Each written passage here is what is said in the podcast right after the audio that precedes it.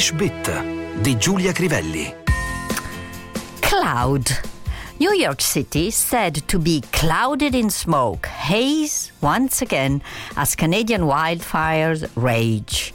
New York è destinata a essere avvolta dal fumo e dalla polvere perché in Canada continuano gli incendi. Come già accaduto all'inizio di giugno, i giornali di New York avvertono sul pericolo delle nuvole che arrivano dal Canada. La prima parola che ci interessa del titolo in particolare del New York Post di qualche giorno fa è clouded, passato remoto del verbo to cloud, regolare, to cloud, clouded, clouded, che significa annuvolarsi, mentre cloud è il sostantivo nuvola. Doubts were beginning to cloud my mind. La mia mente iniziava a essere annebbiata dai dubbi, potremmo tradurre. His judgment was clouded by jealousy. La sua capacità di giudizio era influenzata dalla gelosia. Her face clouded over with anger. Il suo viso si rabbuiò per la rabbia. Suspicion clouded his face. Sul suo viso apparve un'espressione inconfondibile di sospetto, diremmo in italiano. It was beginning to cloud over. Stava iniziando ad annuvolarsi. His last years were clouded by financial worries. I suoi ultimi anni furono funestati da preoccupazioni di tipo economico. Her eyes clouded with tears. I suoi occhi furono velati dalle, dalle lacrime. Del cloud computing abbiamo iniziato a sentire parlare da molto tempo e sappiamo che non si tratta di strutture rarefatte come le nuvole.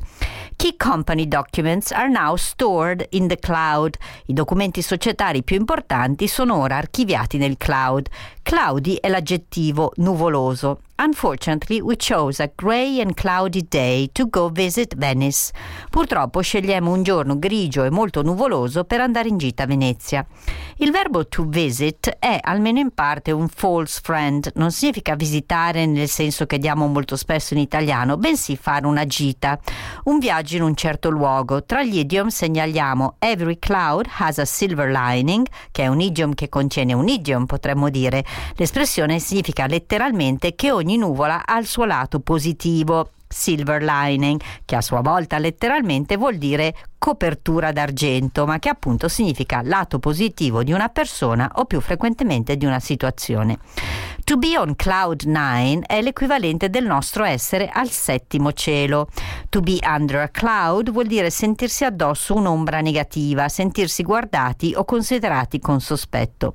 Tornando al sostantivo, the sun went behind a cloud. Il sole si nascose dietro a una nuvola. Her father's illness cast a cloud over her wedding day.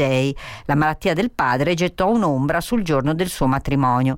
The only dark cloud on the horizon was they might have to move house. L'unica nube all'orizzonte era che avrebbero potuto essere costretti a cambiare cla- casa. Del cloud computing abbiamo detto e ora sentiamo parlare anche del cloud gaming, che non significa certo sedersi sulle nuvole per giocare, ma eh, giocare attraverso cloud dove ci sono altri giocatori, cioè essere tutti un po' sparsi ma uniti dal filo invisibile del gioco.